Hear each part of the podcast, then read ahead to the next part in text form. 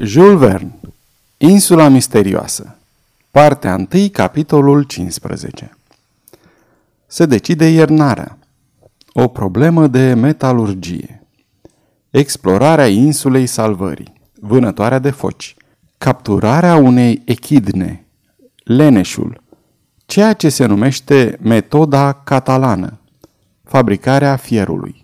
Cum se obține oțelul a doua zi, pe 17 aprilie, primul cuvânt pe care Pencroff îl adresă cuiva fu lui Gedeon Spilett. Ei bine, domnule, ce vom fi astăzi?" întrebă el. Ce va dori Cyrus?" răspunse reporterul. Din cărămidar și olari, cum fuseseră până atunci, camarazii inginerului urmau să se transforme în metalurgiști. Cu o zi în urmă, după masa de prânz, și-au continuat explorarea până la capul mandibulei, ce se afla la o distanță de aproape șapte mile de șemineu. Acolo luă sfârșit lunga serie de dune și solul avea un aspect vulcanic. Nu mai erau pereți înalți ca cel de pe platoul Marii Priveliști, ci o ciudată bordură ce înconjura acest golf strâmt, cuprins între două capete formate din materiale vulcanice, aruncate de vulcan. După aceea s-au întors la șemineu, dar nu au dormit înainte de a rezolva definitiv problema părăsirii sau nu a insulei.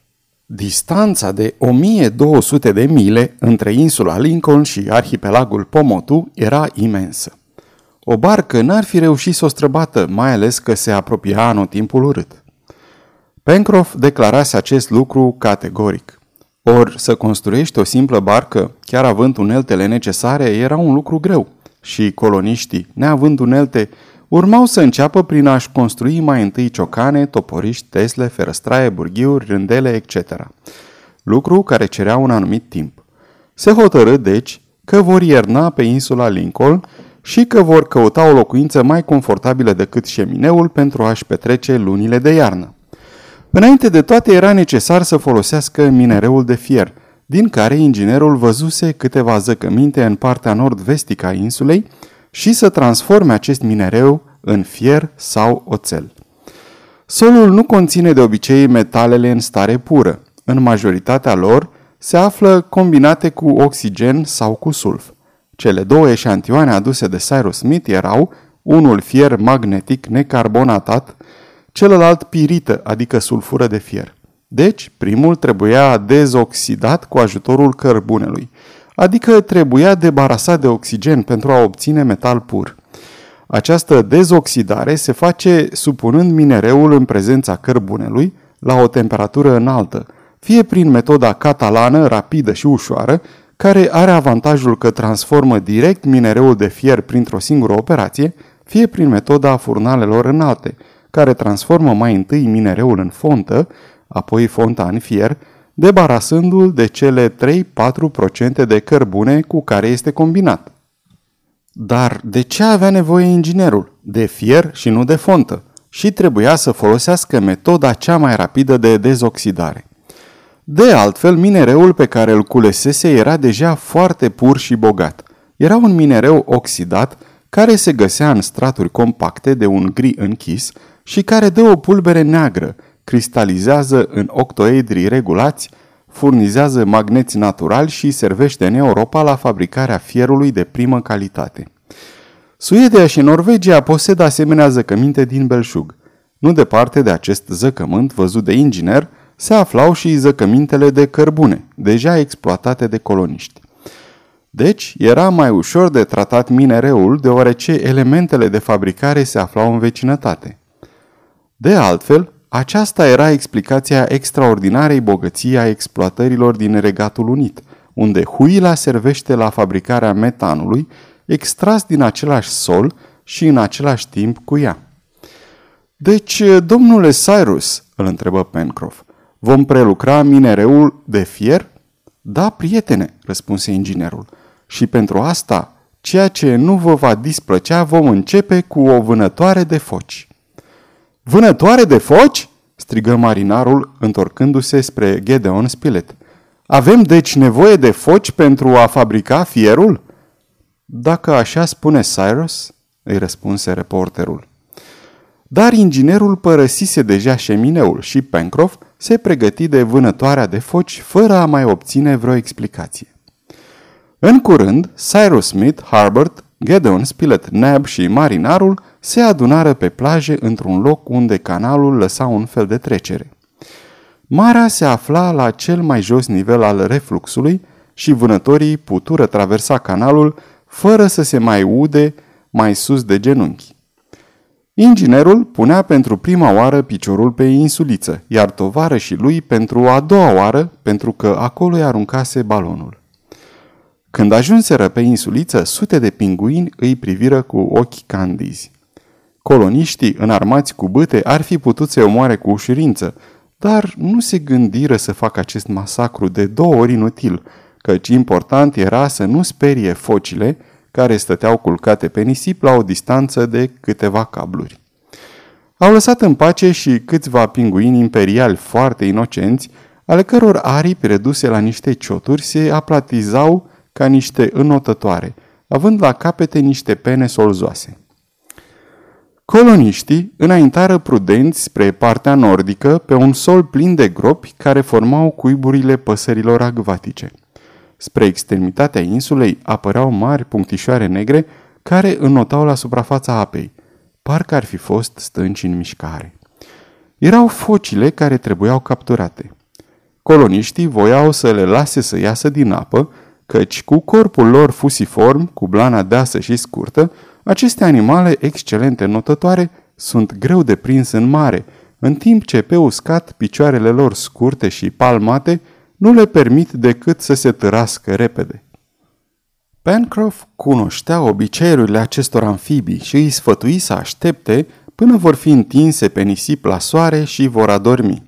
Atunci le vor tăia calea și le vor lovi peste nări. Vânătorii se ascunseră după stânci și așteptară în tăcere. După o oră, focile ieșiră pe nisip să se zbenguie. Erau vreo șase. Pencroff și Harbert ieșiră din ascunzătoare pentru a ocoli vârful insuliței, încât să le ia pe la spate și să le taie retragerea. În acest timp, Cyrus Smith, Gedeon Spilett și Neb se târâră de-a lungul stâncilor spre locul luptei. Deodată, Pencroff se ridică în picioare cu un strigăt – Inginerul și reporterul se repeziră între mare și foci. Două dintre aceste animale lovite cu putere rămaseră moarte pe nisip, iar celelalte reușiră să se azvârle în apă și să dispară în larg. Iată focile cerute, domnule Cyrus, spuse marinarul înaintând spre inginer. Bine, răspunse Cyrus Smith, vom face din ele foale pentru fierărie. Foale pentru fierărie? strigă Pencroff niște foci care au noroc. Într-adevăr, inginerul voia să facă din pieile acestor foci niște foale pentru tratarea minereului. Focile erau de talie mijlocie, căci lungimea lor nu depășea șase picioare și aveau niște capete care semănau cu cele ale câinilor. Deoarece era inutil să se care cu ei niște animale atât de grele, Neb și Pencroff se hotărâră să le jupoaie pe loc – în timp ce inginerul și reporterul continuau explorarea insulei.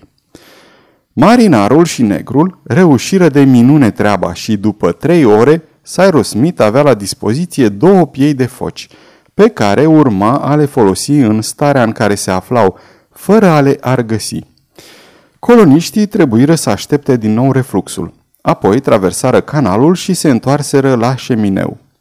Nu a fost ușor să fixeze aceste piei pe un cadru de lemn menit să le întindă bine și apoi să le coasă cu ajutorul fibrelor, în așa fel încât să înmagazineze aerul fără a lăsa prea multe locuri pe unde acesta să iasă. A fost nevoie să o ia de la capăt de mai multe ori. Cyrus Smith nu avea la dispoziție decât cele două lame de oțel din zgarda lui Top și totuși fu atât de îndemânatic și camarazii săi îl ajutară cu atâta inteligență, încât trei zile mai târziu, uneltele micii colonii se îmbogățiră cu niște foale destinate să injecteze în straturile minereului, atunci când aveau să-l trateze cu ajutorul căldurii, condiție indispensabilă reușitei operației. Pe 20 aprilie începu perioada metalurgică, așa cum fu numită de reporter în notele sale.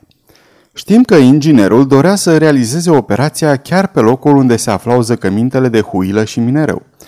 Or, aceste zăcăminte se aflau la poalele contrafortului nord-estic al muntelui Franklin, adică la o distanță de șase mile.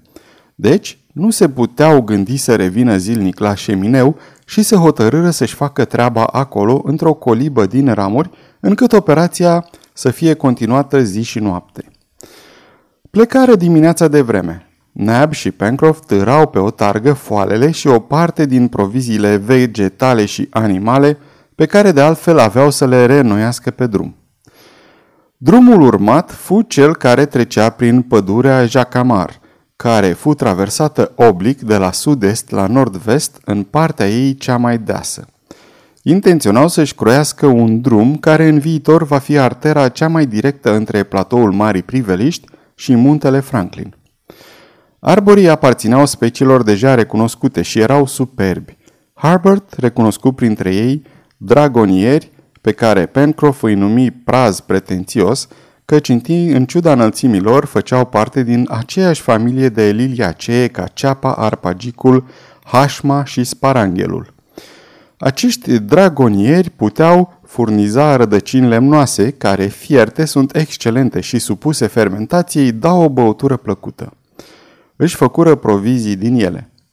Drumul prin pădure fu lung. Dură toată ziua, dar permise coloniștilor să observe fauna și flora.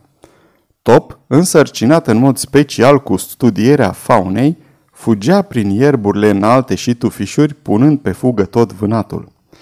Harbert și Gedeon Spilett omorâră cu săgețile doi canguri și un animal care semăna foarte bine cu un arici și cu un furnicar. Cu primul pentru că se transforma într-o minge cu țepi și cu cel de-al doilea pentru că avea gheare lungi, un bot subțire, care se termina cu un cioc de pasăre și cu o limbă lungă, cu mici țepi, cu care reținea insectele. Și când va fi în oala cu supă, cu ce va semăna?" întrebă Pencroff. Cu o excelentă carne de vită, răspunse Harbert. Nici nu aveam vreo altă pretenție de la el, răspunse marinarul.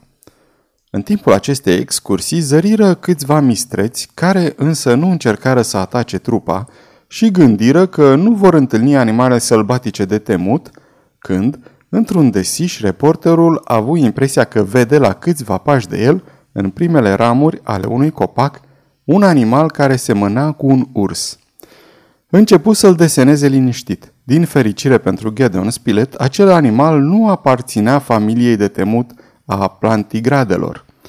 Nu era decât un koala, mai cunoscut sub numele de leneș, care avea mărimea unui câine mare cu părul zburlit de culoare cenușie, cu labele înarmate cu gheare puternice și lungi, ceea ce îi permitea să se cațere în copaci și să se hrănească cu frunze.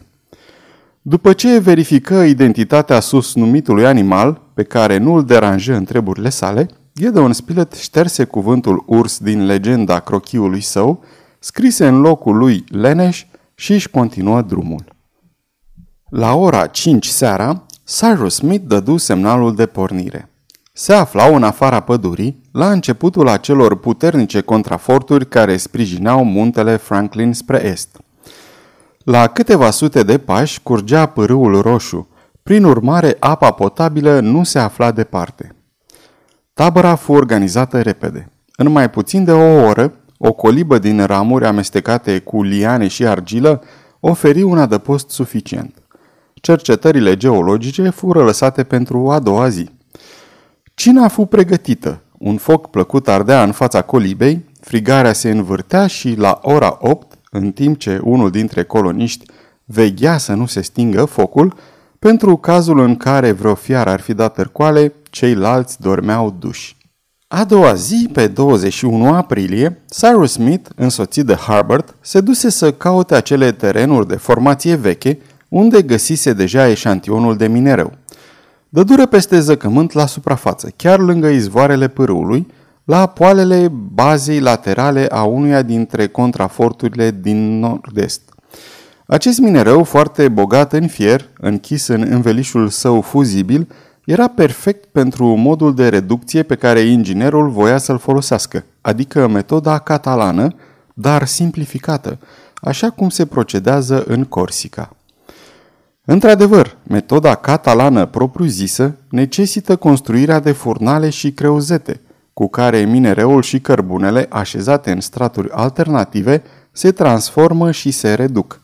Dar Cyrus Smith voia să renunțe la aceste construcții și să formeze pur și simplu din minereu și cărbune o masă cubică, în centrul căreia să dirigeze aerul din foală.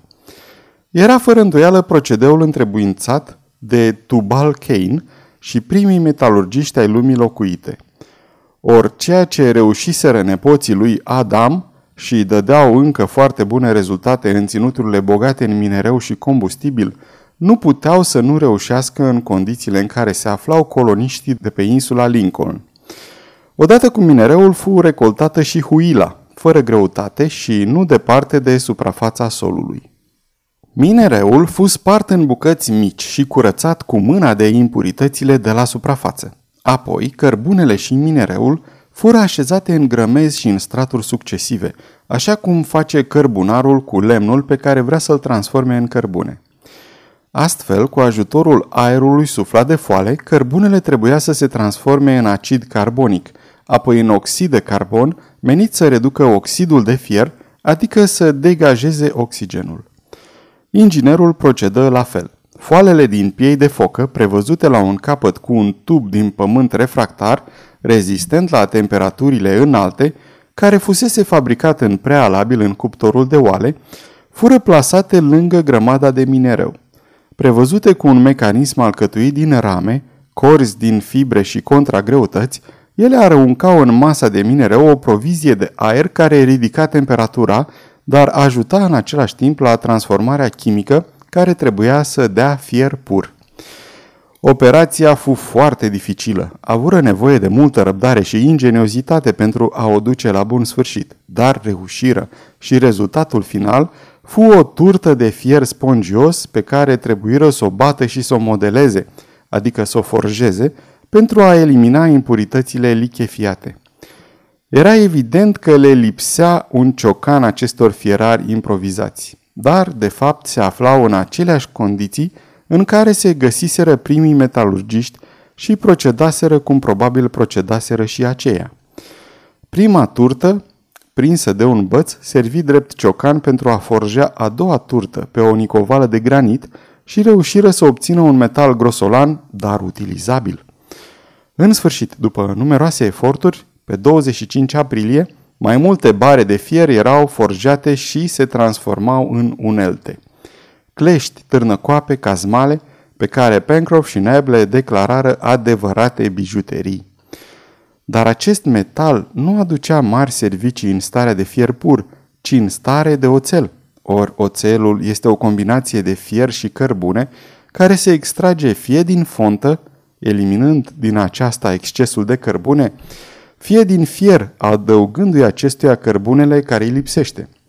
Primul, obținut din decarburarea fontei, dă oțelul natural sau pudlat. Al doilea produs din carburarea fierului dă oțelul de cementare. Deci, Cyrus Smith trebuia să încerce acest al doilea procedeu pentru că avea fier în stare pură. Reuși, încălzind metalul cu cărbune, pisa, într-un creuzet din pământ refractar. Apoi, acest oțel, care era maleabil la cald și la rece, fu modelat cu ciocanul. Nab și Pencroff, îndrumați cu pricepere, fabricară fier de topor, care încălzit la roșu și scufundat imediat în apă rece se călește foarte bine. Fură fabricate alte unelte, modelate grosolan, bineînțeles, lame pentru rindele, securi, toporiști, benzi de oțel ce urmau a fi transformate în ferăstraie, dălți de dulgher, cazmale, lopeți, târnăcoape, ciocane, cuie, etc. În sfârșit, pe 5 mai, prima perioadă metalurgică l-a sfârșit. Fierarii se întoarseră la șemineu și alte munci îi obligară să-și ia o nouă calificare. Sfârșitul capitolului 15